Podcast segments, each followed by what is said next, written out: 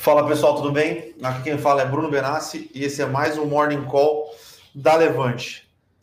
O pessoal ali da produção errou a vinheta, mas tudo bem, aqui é ao vivo, né? Quem sabe faz ao vivo. Exato. Vamos lá, pessoal. Hoje aqui estamos novamente em três pessoas.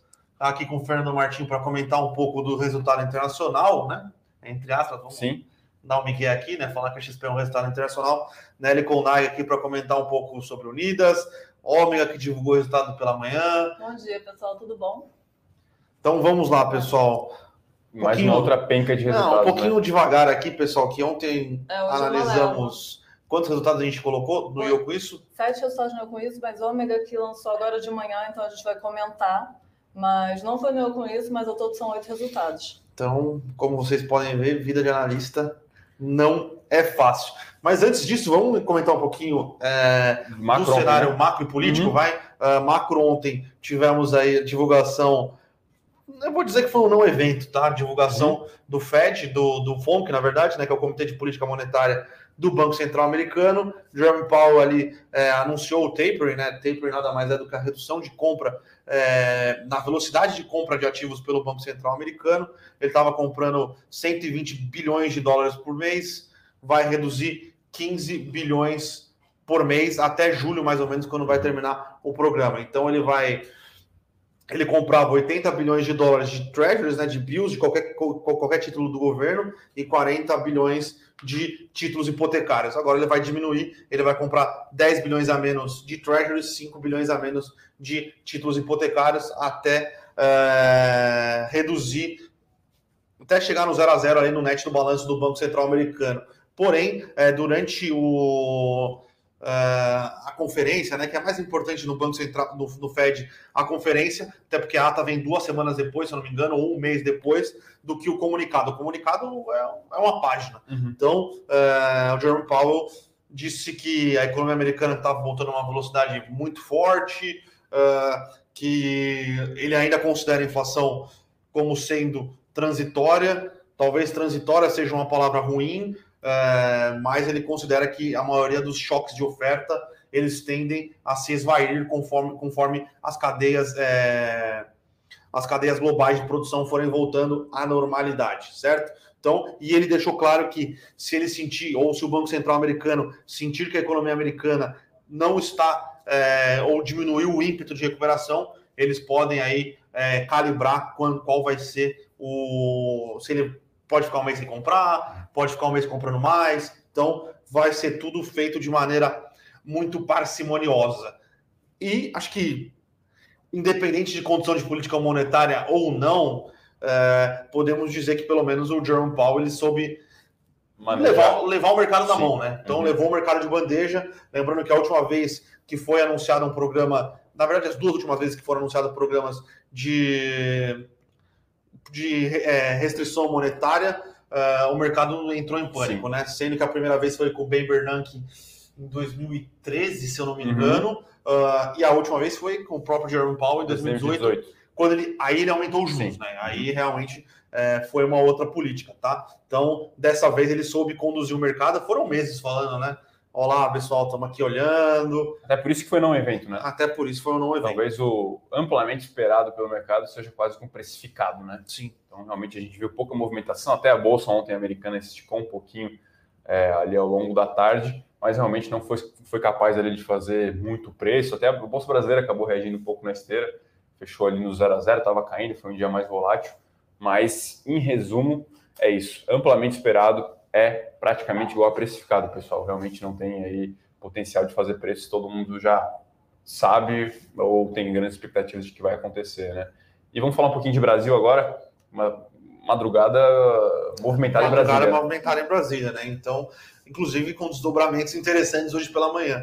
É, tivemos aí ontem a aprovação da PEC dos precatórios em, no primeiro turno na Câmara, né? Votação apertadíssima. Sim. Foram 312 votos. Necessário fazer 308. 308. Né? Então, uhum. é, foi complicado, né? E porque eu digo que amanhã foi é, de fortes emoções, porque o Ciro Gomes, que é o candidato do PDT, que foi o partido que aprovou, né? Uhum. Foram 12 votos a favor, se tivesse 12 votos, a PEC seria reprovada. Ele botou a, a candidatura dele em holding, falando: uhum. eu não vou ser candidato pelo PDT, é, porque a posição do partido era de votar contra a PEC, é, a PEC, o, esses candidatos, esses, esses, é, deputados. esses deputados do partido votaram uhum. a favor, ele falou, pessoal, então, estou então tá holding aqui, uhum. então é uma pressão é, para que no segundo turno não votem. Não votem. Né? Aí sei lá como é que vai. O PDT é um partido cheio de, cheio de treta, né? Então, uhum. é, mas o Ciro Gomes colocou o gato em cima do telhado. E essa questão dos 50 deputados, não se foram 50 ou 60 que não estiveram presentes, pode dar uma margem melhor no segundo turno? Pode, pode. Pode, né? Pode. Talvez esteja na conta aí, possivelmente, algum desse, Sim. alguns desses votos aí ausentes, né? Mas ainda assim apertadíssimo, né? A gente não sabe se é isso que está fazendo preço, afinal de contas o Ibov até acordou pouco animado, né? Sim. A gente achava que isso era evento, a gente achava que isso podia destravar um pouco o valor aí, falando em termos de bolsa no geral, mas aparentemente o Ibov vai aí caindo... 0,13 e o futuro caindo em 15. É, enfim. Então, dólar, realmente... dólar subindo, né? O que vai contra a, a, o desempenho do dólar contra as outras Sim. moedas, né? uhum. né? Então, é... o mercado eu esperava, eu esperava um bom humor maior do mercado. Lembrando que a gente já comentou aqui algumas vezes que a PEC dos precatórios é um calote, só que é um calote é, constitucionalizado uhum. uh, e tem a questão de você mudar as regras do jogo é, do com, teto de gastos. Com né? a bola rolando, né? Com a bola rolando, é. Basicamente, você está jogando futebol do salão e aí você vai bater o pênalti, o gol vira fila de campo e o goleiro uhum. tem que se virar na distância do futebol do salão.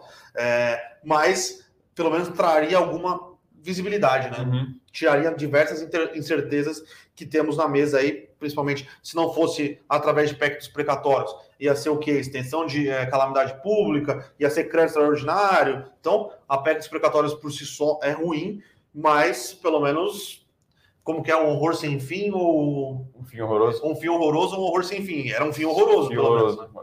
Que deve que parece melhor que um horror sem fim. Sim, exato. Então, é, esperava uma reação um pouquinho mais positiva do, do mercado, coisa que não estamos é, acompanhando aqui, pelo menos até agora, né? Na verdade, não deve ser, né? Porque a maioria das ações aqui, das grandes ações aqui, Vale já abriu, é, Petro já abriu, vamos ver os bancos aqui.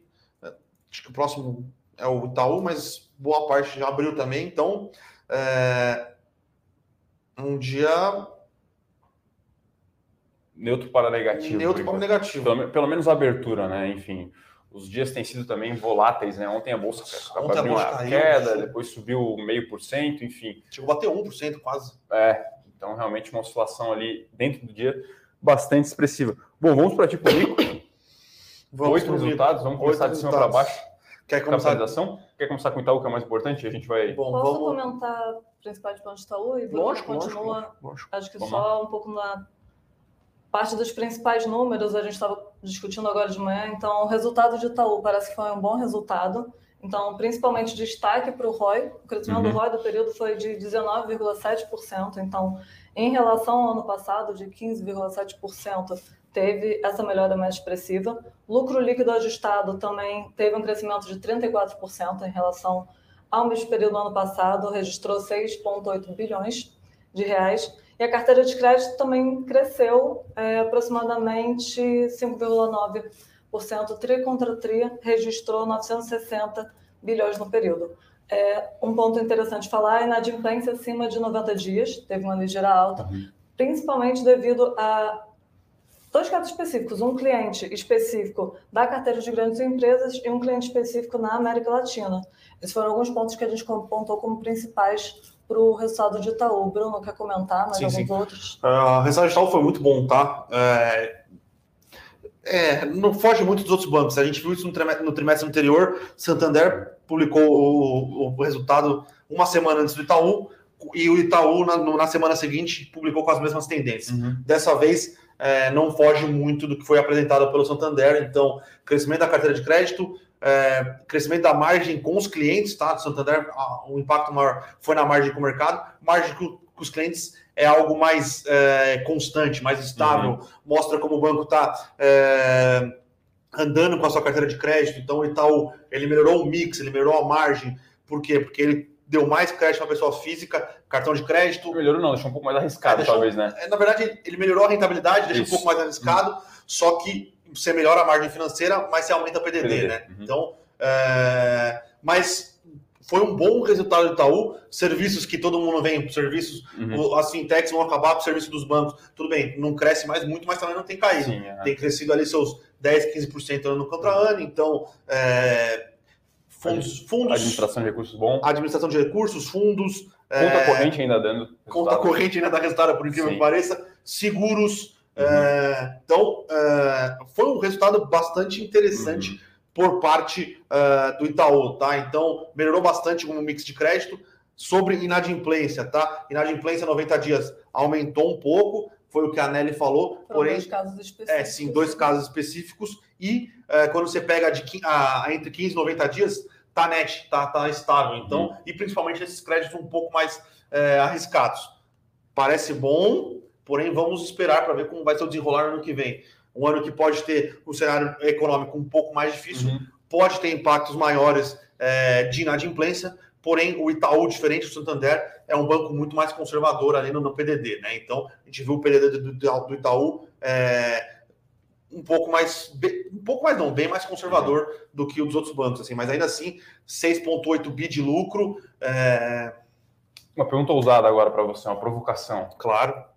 IT ah, 10 milhões de clientes, o banco ainda não se vende como digital, mas parece que vai ter uma pernada interessante aí para os próximos Sim. anos nessa questão aí, né? Sim, o IT, uh, hoje ele é um banco digital, né? Lembrando uhum. que ele começou com uma wallet, era, uhum. tinha poucas funcionalidades, o Itaú veio desenvolvendo aí é, esse, esse banco digital, não quer fazer igual aos outros, né? ele uhum. quer deixar o IT dentro do próprio Itaú, o IT hoje tem 10, bilhões, 10 milhões de clientes, uhum. 2,2 milhões sendo adicionados no terceiro trimestre, 85% dos clientes do IT não são clientes do Itaú. Então, é, é, bastante interessante. É um banco digital à parte mesmo. É um banco digital à parte. E aí, quando você abre é, o quadro de funcionários do Itaú, você vê que a parte de tecnologia continua crescendo uhum. bem mais rápido do que as uhum. outras áreas, tá? Então... Senão o ROI poderia ser maior ainda um pouco. Ah, se a gente não falou do ROI, né? O ROI do Itaú voltou para os 19%. Uhum. Então, quase 20%. Quase 20%. Lembrando que pré-pandemia era 23 alguma coisa. Uhum. Então, acho que é isso, né? 23, na pandemia bateu 12 com Sim, todo aquele PDD, e agora é. na casa dos 20. E no pelas... ano passado foi 15% e agora no último trimestre foi 18,9%, então. Sim, é.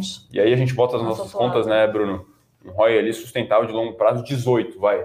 Se for 18 no longo prazo, a ação ainda guarda um upside interessante. Sim. Agora, se, se isso se mantiver na casa dos 20, aí realmente Itaú é um baita investment case ainda no Brasil. Né? Sim. Ainda mais frente à incerteza, parece ser muito interessante ter um banco na carteira. É, ele continua com resultados bastante resilientes, né? independente uhum. do que uhum. aconteça, é, ele continua é, se destacando. Então. É um cara que operou o Brasil muito tempo, né? É, maneja bem o risco, questão de dar crédito, é realmente um negócio meio diferenciado mesmo. A gente tem algumas discussões aqui na Levante envolvendo modelos de, de precificação creditícia, né? Falam que o Nubank tem a melhor equipe de uhum. machine learning para dar crédito no Brasil. Tem um problema, né? Dar crédito no Brasil. O tempo tem que provar também, né? Tem, tem o tem tempo. provar. E parece que dar crédito no Brasil é um business mais. Obviamente tem que ter modelo creditício, uhum. tem que ter tudo mas o relacionamento com o gerente do banco aqui, pensando em pequena e média empresa, uhum. é, faz diferença. Sim. Faz diferença. Então, e o Itaú é, se prova nisso. Outro ponto interessante do resultado do Itaú é o NPS, né? Que é aquela. É tipo uma nota que você dá para o atendimento do banco. O, o NPS do Itaú, 77 de, até 10, né? Bom. Então, uhum. é bom. O do Nubank é 85, o se eu não me engano. Lembrando que é referência. O Nubank é referência, é 85. O Banco Inter é 81, 83. O Itaú tá com 77, que é o NPS de XP, né? É, XP até é verdade. Aqui é um business um pouco diferente, mas fica na casa dos 70 ou 72, 72, na verdade. Então, sem contar que a gente falou aqui já algumas vezes, o Ion também é outra alternativa do Itaú, um aplicativo que você consegue consolidar todos os seus uhum. investimentos. Nenhum banco grande tem isso. A XP tentou fazer isso com o Flipper, mas não engrenou muito. Uhum. Até agora virou o, o IM, né? Que juntou Sim. o Infomoney uhum. e o Flipper num aplicativo. O do Itaú é bastante fácil. Você abre lá o seu Ion, já vem com o, seu, seu, que você tem de investimentos no Itaú. Você consegue adicionar o que tem no BTG, por exemplo, uhum. o que tem na XP, o que tem no Santander, o que tem no Banco Inter. E você tem um consolidador. É. Além de ter um consolidador de carteira, você tem, você está fornecendo dados infinitos para o Itaú vir te atacar. Fala, ó, essa carteira aí que o BTG te deu, essa uhum. carteira não, não tá com nada, vem aqui que eu tenho opções melhores. Eu, eu acho que essa é uma baita opcionalidade, né? Lembrando que a época da compra do, do, do da XP, Itaú, pensava em fazer isso, obter alguma sinergia e estudar algum modelo ali é, mais autônomo para a parte de investimentos, né? Parece que agora vai se materializar. Na minha opinião, parece ter demorado um pouco, mas esse novo modelo aí, que pô, a gente nem sabe como vai ser muito, muito bem o formato, vão ser escritórios, né? os agentes vão ser ali CLT, modelo CLT, mas com uma remuneração variável, enfim, isso até não está muito claro ainda na minha cabeça, mas é uma baita opcionalidade, me chamou muita atenção, 10 milhões de clientes, é um texto que tem no Bank, é o triplo do que tem a XP, claro que aqui realmente é um pouco diferente, questão de receita para o cliente, lucro para o cliente, mas é muito legal e é muito bom ficar atento, porque Itaú pode estar tá inaugurando uma penada de, de, de avenida de crescimento para os próximos anos. É, lembrando que o Itaú tem diversas opções. Se você abre o seu aplicativo do Itaú, tem lá carteira arrojada, uhum. carteira não sei o quê, carteira não sei o quê. Você aperta um botão, ele já aloca, puf, já explode uhum. e aloca para você. Então, uh, nunca descarte o Itaú, diria. É igual o uhum. Palmeiras, nunca descarte o uhum. Palmeiras, entendeu? Vamos para o próximo? Seguindo vamos. a ordem, vamos para Pão de Açúcar? Vamos lá. Pode ser Pão de Açúcar, vamos lá então. Pão de Açúcar é, divulgou seus resultados na noite de ontem. Uh, eu diria que é um resultado não evento, tá? Uh, foi um resultado em linha com o que era esperado, uh, talvez uma um pouco pior na parte de lucro líquido, né? Que ele veio com prejuízo líquido. porém, acho que todos esperam qual, qual vai ser, a, como vai se comportar o Pão de Açúcar agora com a venda do, do Extra, né? O Extra, novamente, um resultado pífio, né? Detrator de margem, same store uhum. sales caindo mais de 15% ano contra ano. Se você tira o Extra aí para o mercado e o posto de gasolina, o resultado é, do grupo Pão de Açúcar do Multivarejo foi mais ou menos em linha do que foi ano passado, com uma base de comparação bem forte, tá? E foi mais ou menos o que o Carrefour apresentou na, no segmento de multivarejo. É... E aí o êxito, o êxito continua voando de vento em uhum. polpa, é a melhor operação do, do, do, do, do conglomerado. Uh, mas tirando o extra, o resultado não foi tão ruim. Com o extra, o resultado aí realmente deixa um pouco a desejar, mas lembrando que o Pão de Açúcar vendeu o extra aí por 4, a operação do extra com, com o real estate por 4 bilhões de reais, mais 1,2 bilhões de reais aí só pela operação de real estate, tá? Então ele tirou é, uma operação detratora de margem, detratora de resultado, detratora de tudo. O Pão de Açúcar realmente não sabia o que fazer é, com a operação do Extra, por o que o Pão de Açúcar. Você coloca dívida, tá? Mas tudo bem. O Pão de Açúcar hoje vale 6 bi. Ele vendeu essa operação 4,5. ruim por 4 bi e meio. Então, é, Acho que já responde um pouco a pergunta do Fábio, o Fábio Falasco. Ele perguntou se o resultado de Pão de Açúcar ele veio negativo, mas as lojas de proximidade serão bem. Então, como a gente poderia contextualizar essa estratégia do grupo. Acho que ele está se concentrando no que ele sabe fazer melhor e nos grupos que ele não tem conseguido atingir. Sim. Essa. O... A gente pode, tem... sim. A gente pode dividir o pão de açúcar em o, o, o pão de açúcar, tem o minuto pão de açúcar, tem o mercado extra, uh, tem o compre bem, tem o extra para mercado que você pode riscar e aí tem tudo que envolve o êxito, tá? As melhores operações do pão de açúcar são a proximidade hoje em dia. São operações muito rentáveis, com margens extremamente elevadas, e é um, é um dos caminhos que ele vai é, usar os recursos que da venda do, do, do extra para o açaí, na verdade, não o extra, né? Da, da venda da operação do extra para o açaí, para continuar uh, investindo, né? e aí, Desculpa, a gente estava falando outro dia acho de um novo formato de loja Pão de Açúcar. Ele quer fazer o Pão de Açúcar fresh, que vai Exato. ser mais voltado para frutas, legumes, verduras. É, e eu acho que ele vai criando essa expansão do minuto vai ajudar na omnicanalidade dele, né? Porque ele normalmente esses minutos são perto de, de, grandes centros urbanos, com adensamento populacional grande, e ele provavelmente vai usar isso é, de plataforma para fazer entregas, tá? O, outro ponto positivo do resultado do Pão de Açúcar foi a questão é, da omnicanalidade e do e-commerce, né? Tem andado é, bem, tá? Então, obviamente, o resultado não foi um dos melhores, porém as perspectivas é, são melhores, imaginando que, tirando o hipermercado extra do balanço, a rentabilidade tende a melhorar um pouco, é, vai ter caixa para é, contornar um pouco as despesas financeiras e vai ter caixa para fazer o capex que ele quer fazer, seja na melhora das lojas, né? ele tem uma nova modalidade de lojas do Pão de Açúcar, que acho que é a G7, se eu não me engano, que são lojas que têm uma rentabilidade melhor que as antigas, e ele vai conseguir investir no minuto, na, multi, na omnicanalidade e em outros ativos, tá? É, negociando a 6 bid real não parece fazer sentido. Obviamente, o, o Pão de Açúcar tem que mostrar um pouquinho mais ao que veio. Só para fechar, o êxito é muito bom.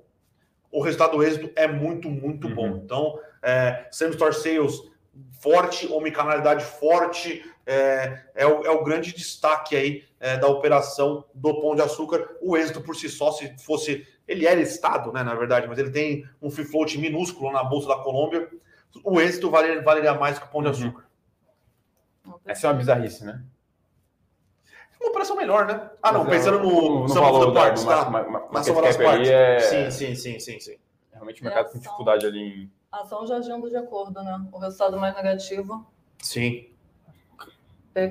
É, ontem a ação até teve um movimento estranho.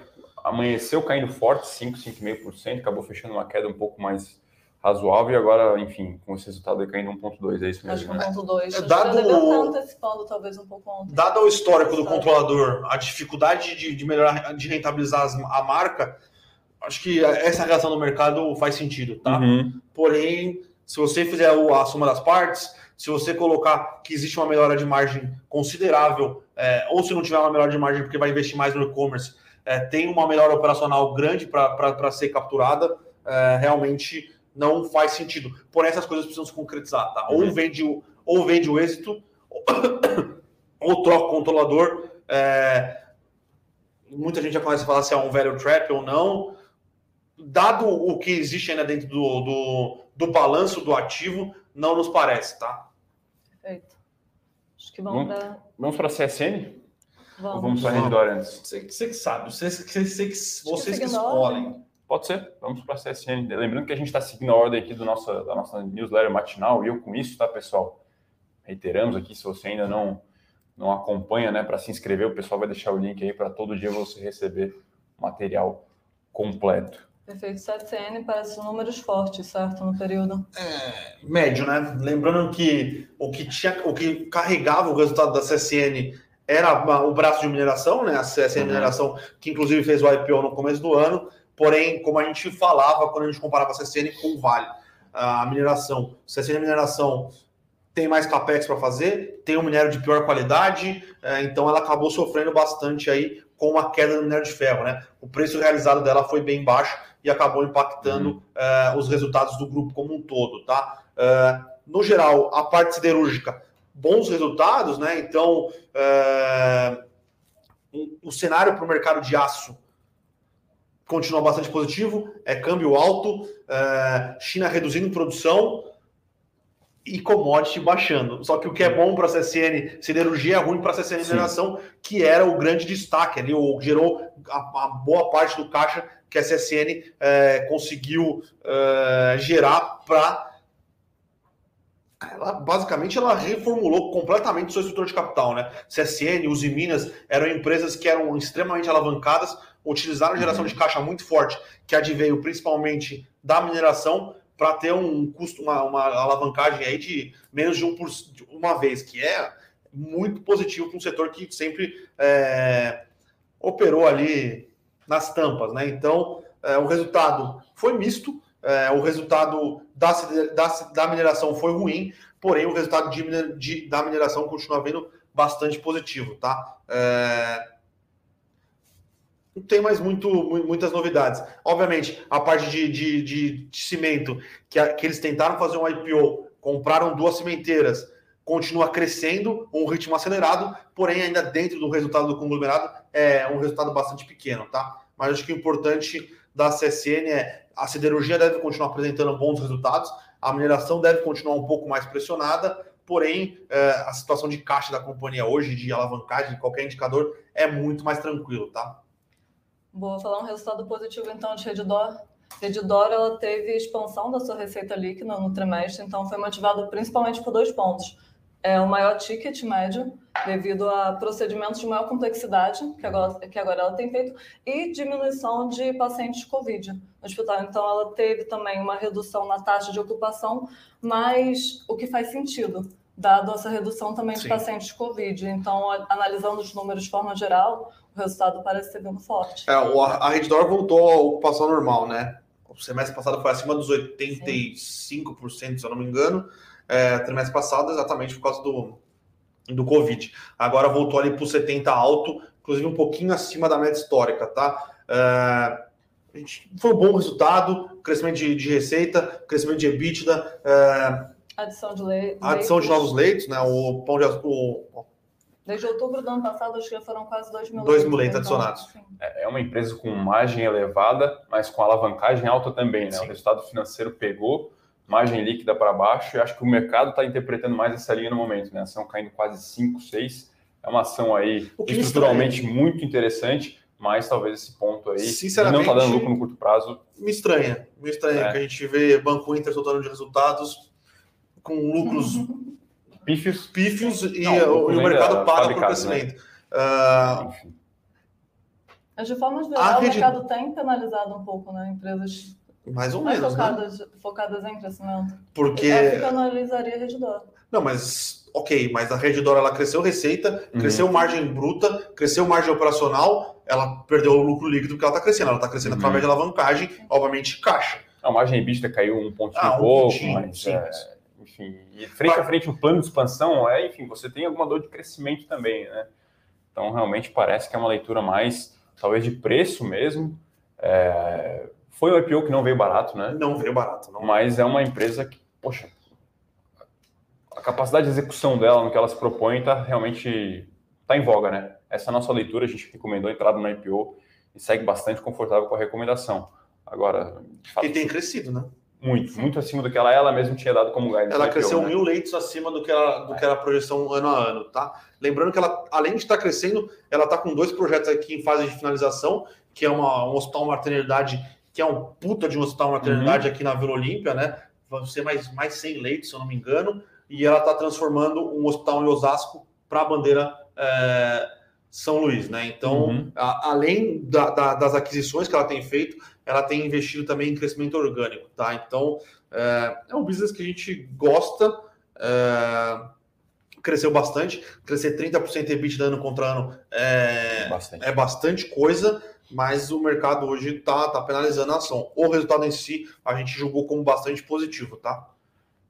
Vamos agora para Unidas, ou antes temos. Acho que antes Não, Cielo, mas pelo Cielo. de Unidas também. Cielo é, é small cap já quase, né? Tá valendo 6,5 bi de reais. Vocês querem comentar Cielo antes?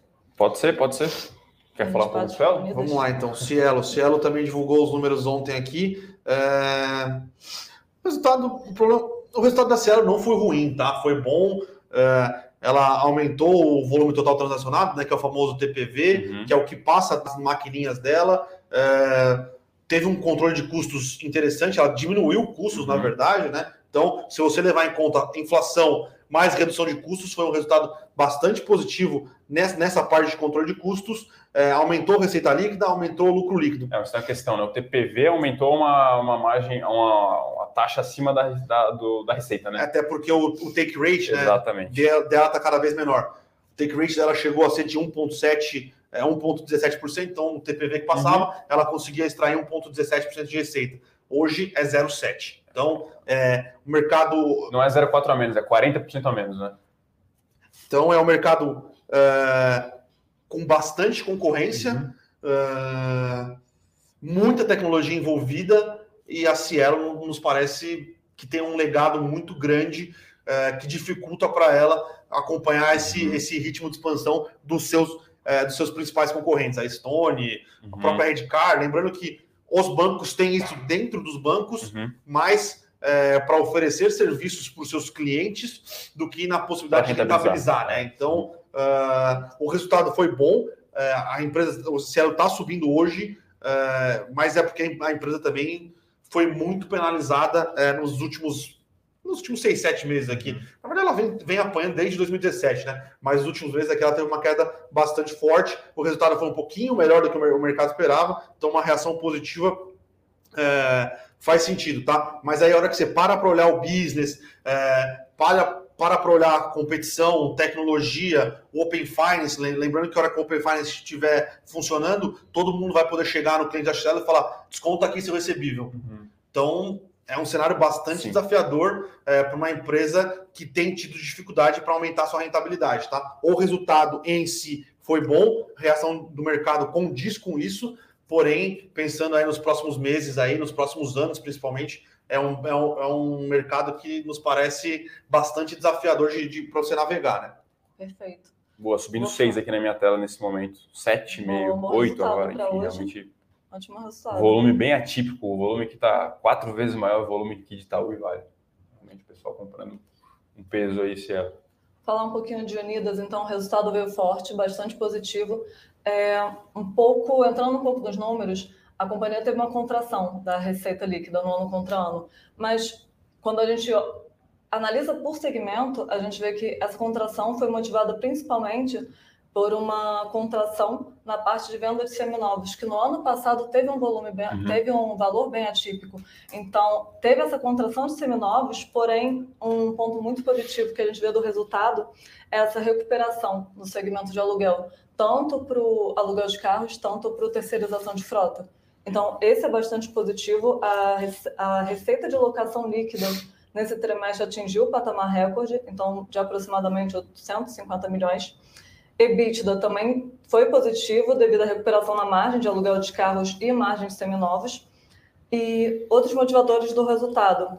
Tarifa média teve um aumento também bastante expressivo. Repassando a inflação, pode... né? Exato. Então, como a gente pode interpretar esse aumento de tarifa? A companhia ela conseguiu, além de repassar o preço da, na locação do o maior preço na compra de carros novos, uhum. que está bastante elevado, é, os custos de manutenção. Então, uhum. ela tem conseguido passar isso justamente porque a demanda voltou a ficar elevada. Então, ela está tendo mais facilidade nesse repasse.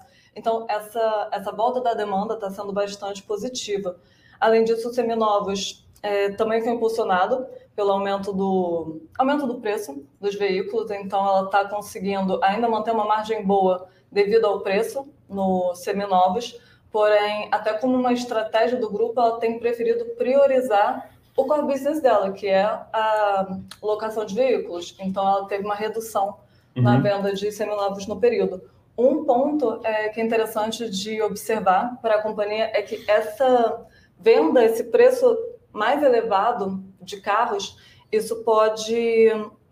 Isso já está, na verdade, gerando uma necessidade de maior capital na aquisição de veículos. Então, hoje a gente vê um, uma relação de vida líquida e EBITDA de 2,5, a gente pode ver a companhia talvez se alavancando um pouco mais para essa manutenção uhum. de margem de carros, de veículos, de continuar seu business. Então, de modo geral, resultado bastante positivo, a gente gostou dos números. Quero ver como o mercado está interpretando esses números, mas. Uma queda, uma queda de 1% aqui aproximadamente. Como está o Ibov? 0,85. O Ibov está caindo. 0,4. Estão acompanhando o Ibov. De modo geral, bastante positivo e hum, acho que é isso. De perspectivas agora para a companhia a longo prazo, acho que a gente vai começar a acompanhar um pouco essa parte da dívida, que deve começar a pegar uhum. mais. Uhum. Boa. Vamos para a XP então? Vamos lá, vamos lá, vamos lá. O resultado, entre aspas, global, né? enfim, empresa que é listada lá fora, mas tem todo o fluxo de caixa aqui em BRL, em reais. Lembrando, tá, pessoal, resultados lá fora que a gente tem acompanhado, resultados positivos, mas na média um pouco menos surpreendentes, um pouco, um pouco piores do que no último TRI, tá? Então, Booking veio resultado ok, CVS também, mas é, já não é mais aquele, aquele festerê todo de três meses atrás. Falando um pouco de XP, lembrando que a XP já havia apresentado a prévia no comecinho de outubro e o mercado não leu bem, tá? O mercado não interpretou bem aquelas, aqueles, aqueles dados divulgados. Eu lembro que a época foi até um feriado, né? De terça-feira. Foi, qual feriado foi? Começo de outubro? Foi. Do dia 12 lá, né? Foi. E aí, enfim, o mercado não, ao nosso ver, não entendeu bem o relatório, tá? Explicando um pouco o XP. XP, ela tem lá uma corretora, né, enfim, que atua através dos seus agentes autônomos, enfim, também dos seus canais diretos, e 77%, 77% do resultado vem do varejo. Né? Então, ela sempre dá o guidance ali, ela sempre divulga qual que é o AUC, o montante de ativos sob custódia. Né? E ela divulgou aí quase um mês atrás que ela atingiu o patamar de 789 bilhões de reais. Isso foi uma queda tri contra tri. Mas ela captou 47 bi nesse período. Ou seja, a queda foi por conta de depreciação de valor dos ativos do mercado. É, ao, ao, nosso ver, o mercado não entendeu muito bem isso. Né? Então, esse relatório atual, uma surpresa na receita, já que ela manteve ali o take rate, né? O take rate, como o Bruno falou, é quanto a se ela extrai de receita do TPV, do volume que, o, que é transacionado para o mercado. Take rate, no caso do XP, é quanto ela extrai da receita dessa base de ativos.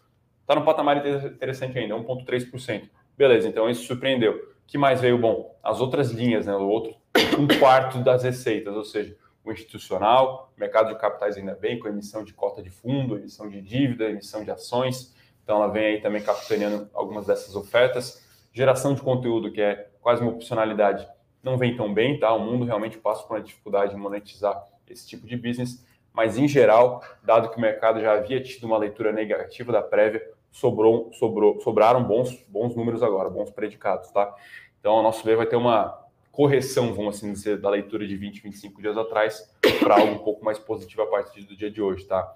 Ponto ligeiramente negativo, queda na margem EBITDA. Então, caiu ali aproximadamente 4 pontos percentuais, isso tri contra tri, mas a margem líquida ainda segue ali patamar acima dos 30%. Lucro surpreendeu bastante, tá?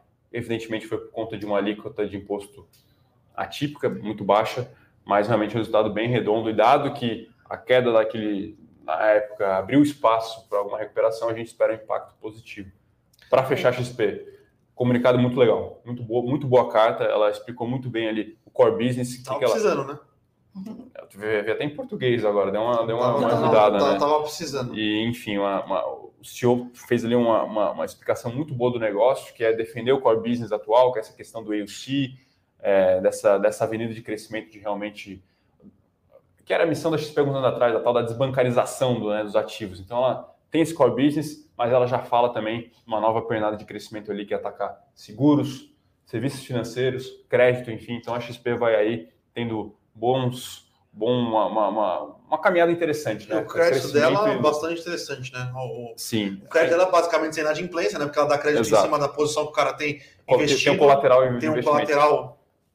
É virtualmente então, zero, sim, tá? Sim. A inadimplência. É, tem algum TPV já também de cartões, ainda é muito incipiente, que ela começou primeiro com seus parceiros, com os agentes autônomos, agora são clientes que têm a partir de 50 mil, se não me engano, investido. Enfim, se ela quisesse, ela já daria cartão para os 3 milhões de clientes que ela tem. Como alguns bancos digitais fazem. Exatamente. Mas ela realmente prefere ali ir com calma, é, fazendo o cross-sell bonitinho, vai lá, abre a sua seguradora, começa a oferecer a prévia, já que é um mercado muito mal... É, preferem soluções ruins. Sim, sim, sim, é, enfim, poucos anos atrás a gente tinha fundo de previdência com, com carrego. Como é que é? Taxa de carregamento. Taxa de carregamento. Então, realmente, ela vai aí é, gerando essas, essas vendas cruzadas, né? E oferecendo serviços vantajosos para os seus clientes com taxas mais razoáveis, vamos assim dizer.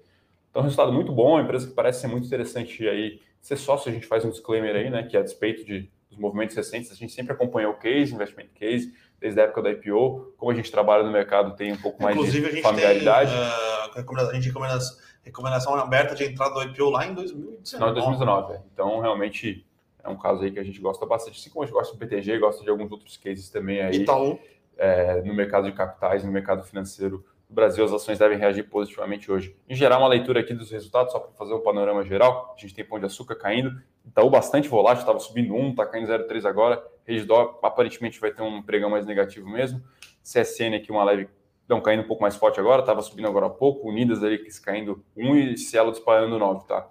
Então, realmente, uma toada um pouco mais negativa no Ibov. Vou comentar muito rapidinho sobre Ômega. Boa. Ômega é a geração que divulgou os resultados hoje uhum. de manhã, então não foi no nosso Eu Conheço.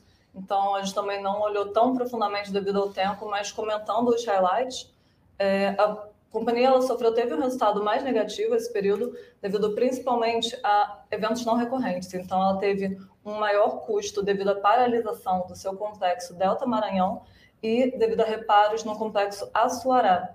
Então, esses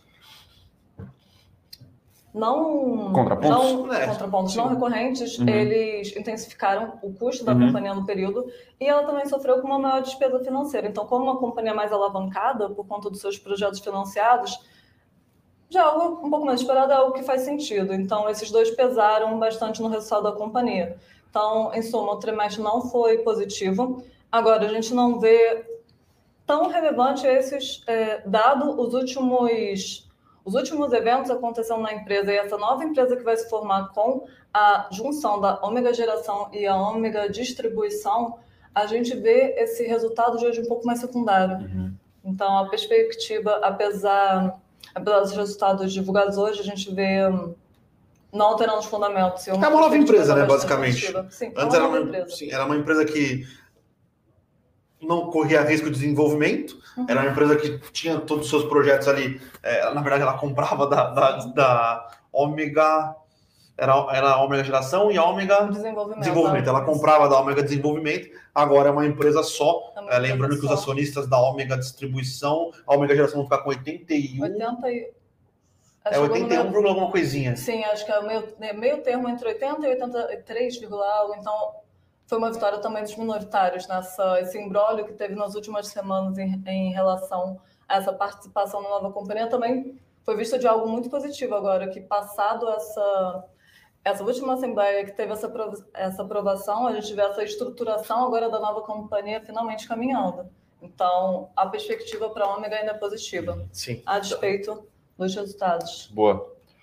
Vamos às perguntas vamos algum comentário? A, vamos às perguntas. Sem alguns outros resultados, tá, pessoal? A gente ah, deu uma olhada aqui. Desculpa, pessoal, a gente não conseguiu olhar realmente. É... Não, não deu tempo. A gente bateu o olho e pague menos, tem algumas small caps também que a gente está olhando. sobre a AS. A AS pergunta novamente a semana, que a gente vai dar uma, olha, uma olhadinha nos resultados hoje. Sim. Então, pergunta novamente a semana que a gente já traz Boa. um resumo. Infelizmente, a gente olhou oito, nove resultados uhum. e não deu tempo de olhar tudo, tá, Mas pessoal? podem perguntar que o que vocês trouxerem aqui hoje, a gente tenta trazer ao longo da semana só um resuminho, pelo menos os principais pontos para comentar aqui com vocês. O, o, Rodrigo aqui, falando novamente de Pão de Açúcar. Rodrigo, realmente uh, o resultado. O resultado é fraco, mas na hora que você tira o extra, as bases de comparação com o principal concorrente aí, que é listado, que é o Carrefour, uh, foram boas, tá? Uh, agora é uma questão: o que vai ser feito com os recursos que vão entrar no caixa do extra?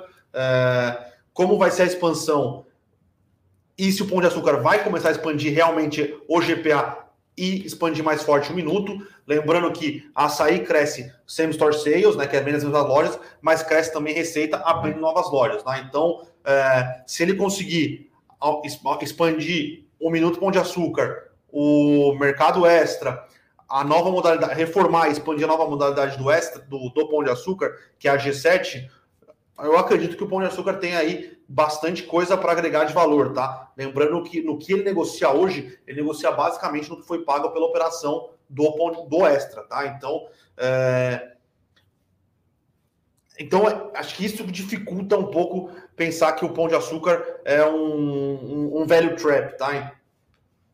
O, o êxito por si só já receita mais ou menos a mesma coisa do que o Pão de Açúcar, é rentável, tem same store sales, cresce na Colômbia, tem a Cenova uh, e tem o real estate, né? Lembrando que 1.2 desses 5.2 bi tem 1.2 que só foi real estate, então uhum. só foi ponto do Pão de Açúcar. Uh, tem a parte de, de, real estate na Colômbia, no Uruguai, na Argentina. Então, uh, tem bastante coisa que nos parece fazer com que o Pão de Açúcar tenha mais valor do que o que está sendo precificado em bolsa, tá? Porém, aí tem a desconfiança no mercado de alguns anos de resultados mais negativos, e eu acho que tem desconfiança no mercado em relação ao controlador. Boa. Perfeito. O Rodrigo aqui tem uma pergunta interessante também, né? Frente a esses resultados que a gente tem observado aí no mercado e no mercado internacional também, quais são os gatilhos para que a nossa bolsa se aproxime dos pares internacionais? A gente achava que a votação da PEC seria uma, né? Sim.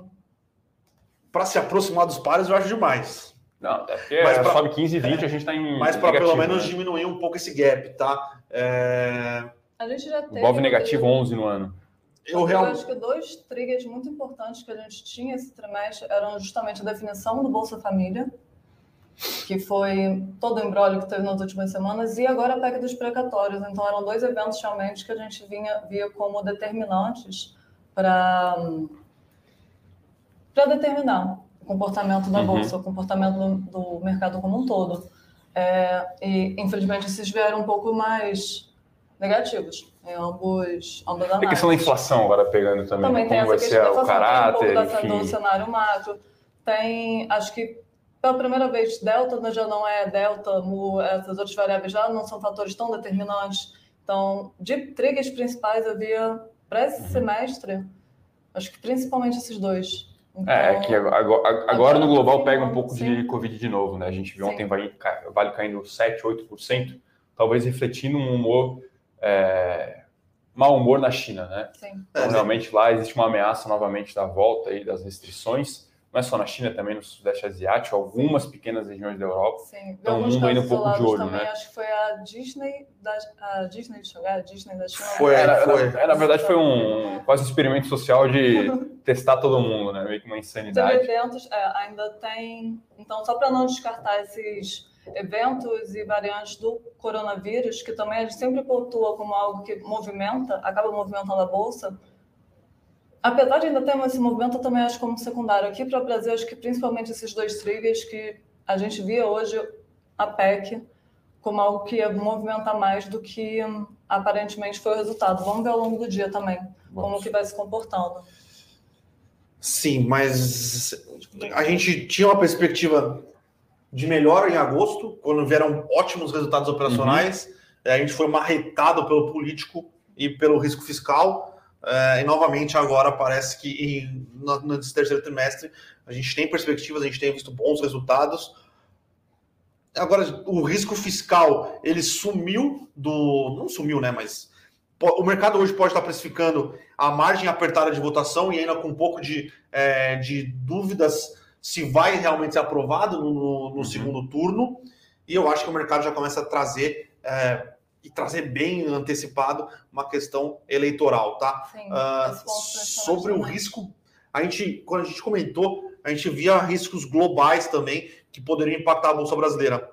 A China continua sendo um grande trigger de risco, seja por causa da política de contágio zero de Covid, uhum. né? Hoje, uh, se eu não me engano, para o ano de 2021 é o maior uh, contágio em cidades, uhum. é, em pontos específicos, porém, como eles têm feito, fazem lockdown e saem rapidamente, né? É, e, mas, porém, isso acaba impactando um pouco é, o crescimento econômico. Lembrando que a China hoje, o crescimento está muito mais no setor de serviços do que no setor de indústria. Tem a questão envolvendo os riscos de um colapso no setor é, de construção civil, parece estar melhor controlado, uhum. mas continuamos acompanhando e continuamos acompanhando no que dá, porque lá os dados são um pouco mais não confiáveis e difíceis de, de você é, ter bons dados. É... Mas o risco de economia americana parece que se dissipou um pouco. Eu ainda tenho minhas dúvidas, eu ainda acho que o Federal Reserve pode estar cometendo um erro. Vamos esperar, espero que eu esteja errado. É... Mas é isso, acho que é o Brasil com as suas idiosincrasias que tem feito a bolsa performar tão mal. Uhum. Os riscos aí de mundo, acho que deram uma dissipada, né? Sim. Boa. Mas isso não elimina um potencial risco de realização na bolsa depois de andar bastante no ano. Né? Ah, nos Estados Unidos? Exato. Ah, com certeza, exato, com certeza. Exato. Quanto está subindo a bolsa nos Estados Unidos? Tá all, é all-time high acima all de all-time high. Então, se abre aqui Ontem Nasdaq... no intraday, é, o Nasdaq, Dow Jones, S&P, é, se eu não me engano, as bolsas na Europa também, uhum. o a Euro, five, a Euro Stocks all-time high. Uhum. Então, uh, tá tudo no all-time high, menos aí. Perfeito. Boa. Resumiria Vamos... dessa forma também. Boa.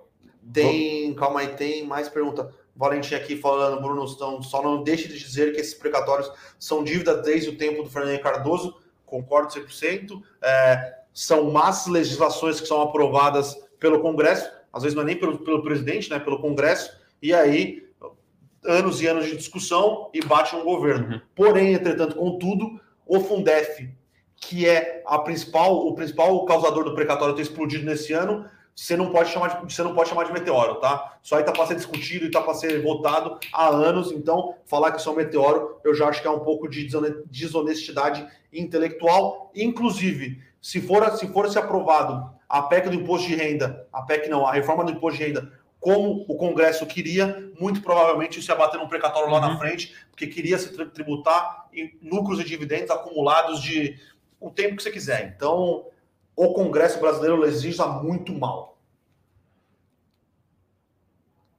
Vamos a mais algumas perguntas. Tem a pergunta aqui, a pergunta não, a colocação do Aldo aqui falando que a carteira não vai muito bem. Acho que teve algumas respostas à, respo à pergunta do Aldo. Ele fala que assina oito meses, né? lembrando que o Ibov caiu alguns por cento desses oito meses, a Bolsa caiu 11 no, no ano, no, nesse período Chegou aí. a subir 10, eu acho. Então o Ibov deve estar caindo entre 15 e 20 nesse período. Esse ponto, Enfim. Aldo, teve algumas respostas, então teve uma discussão acima dessa pergunta do Aldo, o pessoal comentando alguns pontos sobre as empresas indicadas, sobre o resultado do Ibov.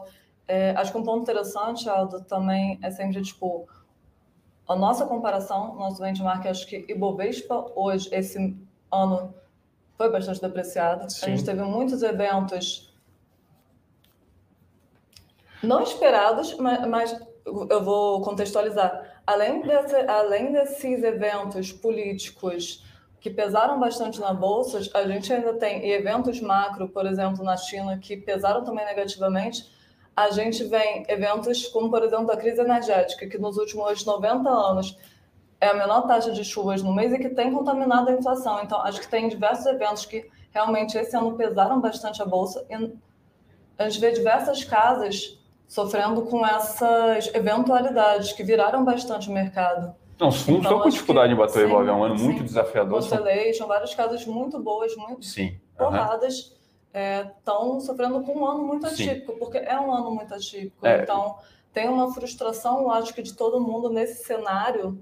É, e agora, com a elevando, a elevando juros, tem muita gente saindo também. Esse uhum. boom que a gente teve no ano passado, de juros muito baixos e uma migração muito forte na Bolsa, esse ano a gente já veio atenuando um pouco. É, então, e de então, repente aí, enfim, se. Acho que só para contextualizar que tem todo Nunca Boa. é tirando nenhum tipo de responsabilidade, mas acho que em toda análise a gente deve considerar um todo.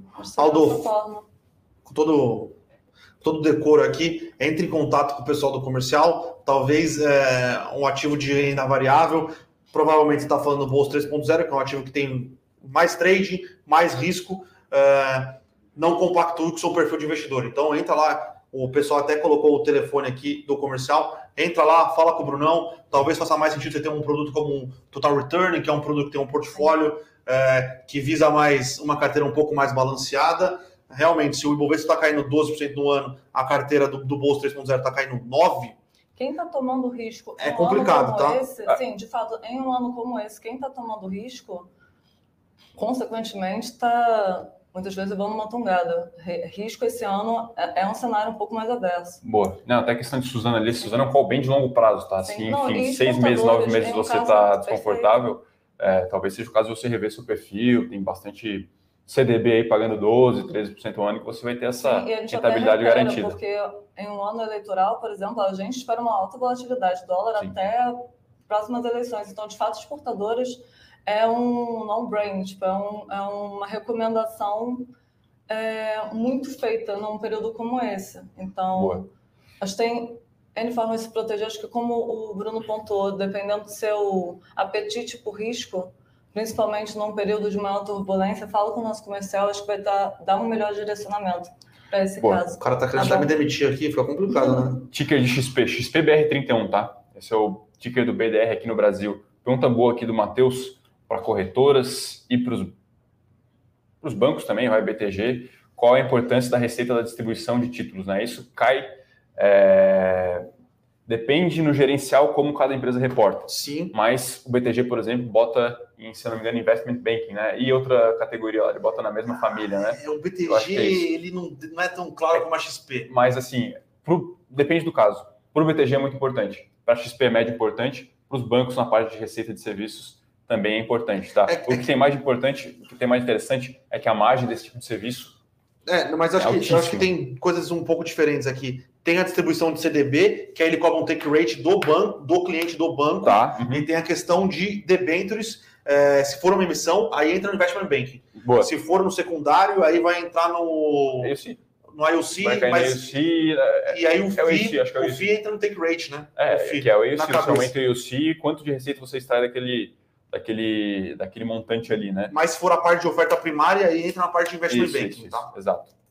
E aí, no de caso de investimento. E assim, no caso do BTG ainda não está muito bem explícita. Não está muito bem separado o que ele tem de, de a quantidade de AUC, o take rate, na XP está um pouco mais materializado, tá? Como o investment banking do BTG é muito grande, ele explicita muito bem Exato. o investment banking e a parte do digital, do que é gestão de recursos próprios, é um pouco mais nebulosa, eu diria. Mas aproveitando que a XP fez um belo de, um, de uma divulgação de resultados, o BTG podia seguir na mesma Sim, linha. É.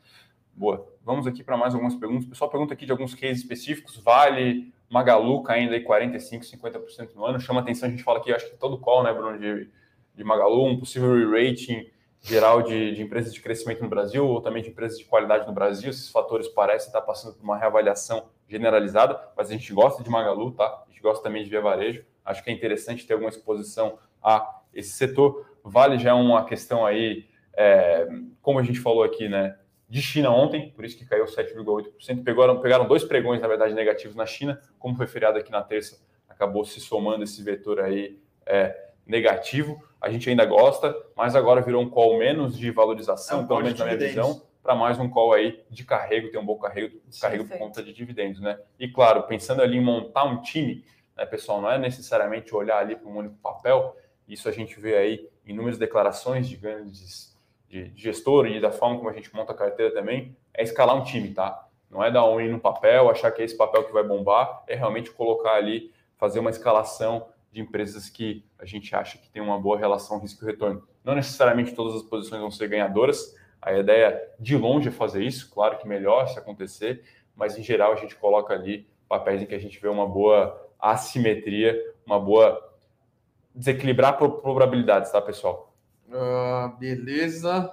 Fernando, acho que essa para você. Bancos americanos vem caindo nas últimas semanas. Pode ser uma questão de, ordem técnica mesmo. É, subiu bastante depois da temporada de resultados. Tem uma questão também, talvez, de Treasury pegando. Ontem a Treasury teve um movimento ali um pouco mais ah, lateral. Tem uma coisa que aconteceu, tá? É, aí é um pouco mais de fofoca política. É, o Biden, eu esqueci o nome da mulher que ele quer é, colocar para controle de, do, da, na parte da SEC uhum. sobre controle de bancos. Eu esqueci o nome da mulher, mas ela é uma professora de direito da, de Cornell é, e ela é bem crítica do setor uhum. bancário americano. Uhum. Bem crítica mesmo. Questão de querer que o, que o, uh, o, o, depósito do, do americano vá para vai pro, vai o tesouro americano uhum. ou fique no Fed. Então eu acho que isso pode ter, pode ter desencadeado um pouco Boa. essa posição. Tá? Ela é bem crítica falam que a chance de aprovação dela no Senado é bastante baixa, porque obviamente o, o e lá uhum. nos Estados Unidos o lobby é, é, bastante forte. O Wall Street já foi para cima do, dos seus mexer os pauzinhos, uhum. não quer ela de jeito nenhum sendo anunciada. É, é como se ela fosse uh, como se ela tivesse um CMN ali, né? Uhum. Então, para controlar mesmo o banco, ela é muito crítica do sistema bancário americano, muito crítica mesmo. Então, isso pode ter ajudado a dar uma, uma desencadeada. Boa. Chance dela ser aprovada é baixa, porém, se ela for aprovada, chances de da Lionel Brainerd, Brainerd que é a, a outra, uma das integrantes do FONC, tomar o lugar do nosso querido Jerome Powell na indicação que tem que sair no próximo mês, se eu não me engano, tá? Então. Boa. Perfeito. Geraldo aqui pergunta: caso ele tivesse apenas 40 ações da Itaú, do Itaú, desculpa, se ele teria direito a receber alguma coisa da XP, você vai receber é, crédito. 200 reais. É, é, 200, é entre 240 reais, não é porque era é... 5,20 por ação. Não, mas como ele não vai receber um BDR, não, ele vai receber só a então- fração, então, vai receber a fração toda, né? Não, então, então se ele tinha, ele vai receber 5,20 vezes 40 ações. Porque não vai receber uma BDR. Tá, isso, isso, isso. Vai ser uns 200 e poucos reais aí na É, é mais ou menos ali uns 17, 18% do valor que você tinha investido, tá? Isso, evidentemente, não vai cair através de BDR XPBR 31, vai cair lá um saldo na sua conta. Até não me lembro agora se já caiu para o pessoal, se vai cair ainda, tá? Mas, em geral, é essa conta aí que o Bruno falou, lembrando que teve ajuste, né? Então, você tinha lá uma ação que valia 28 reais, você, passa até, você passou a ter uma ação que foi, foi ajustada a 24 e vai, você vai receber isso direto na sua conta. Uh... 11 horas agora? Deixa Boa. eu ver. O... Só mais uma aqui do Silvino aqui. IT do Itaú pode abrir capital no futuro?